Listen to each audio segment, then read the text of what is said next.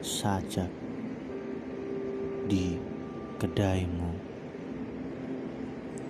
Aku berjalan tanpa kompas dan peta, hanya merunut pijar getar yang terbit dari retak dada.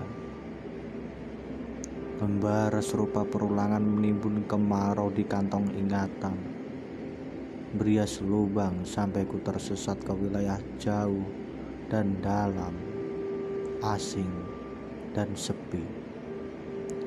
Pertemuan dua kutub suasana yang merangkum silam dan hari depan dalam sebingkai panorama yang merawikan imajinasi dan kenyataan dalam sebuah ketukan kehadiran. Kulihat sebuah bangunan kayu tahun mengerlip dalam pandangan. Apakah itu kedaimu? Izinkan aku singgah, melarutkan hausku, melupakan diriku,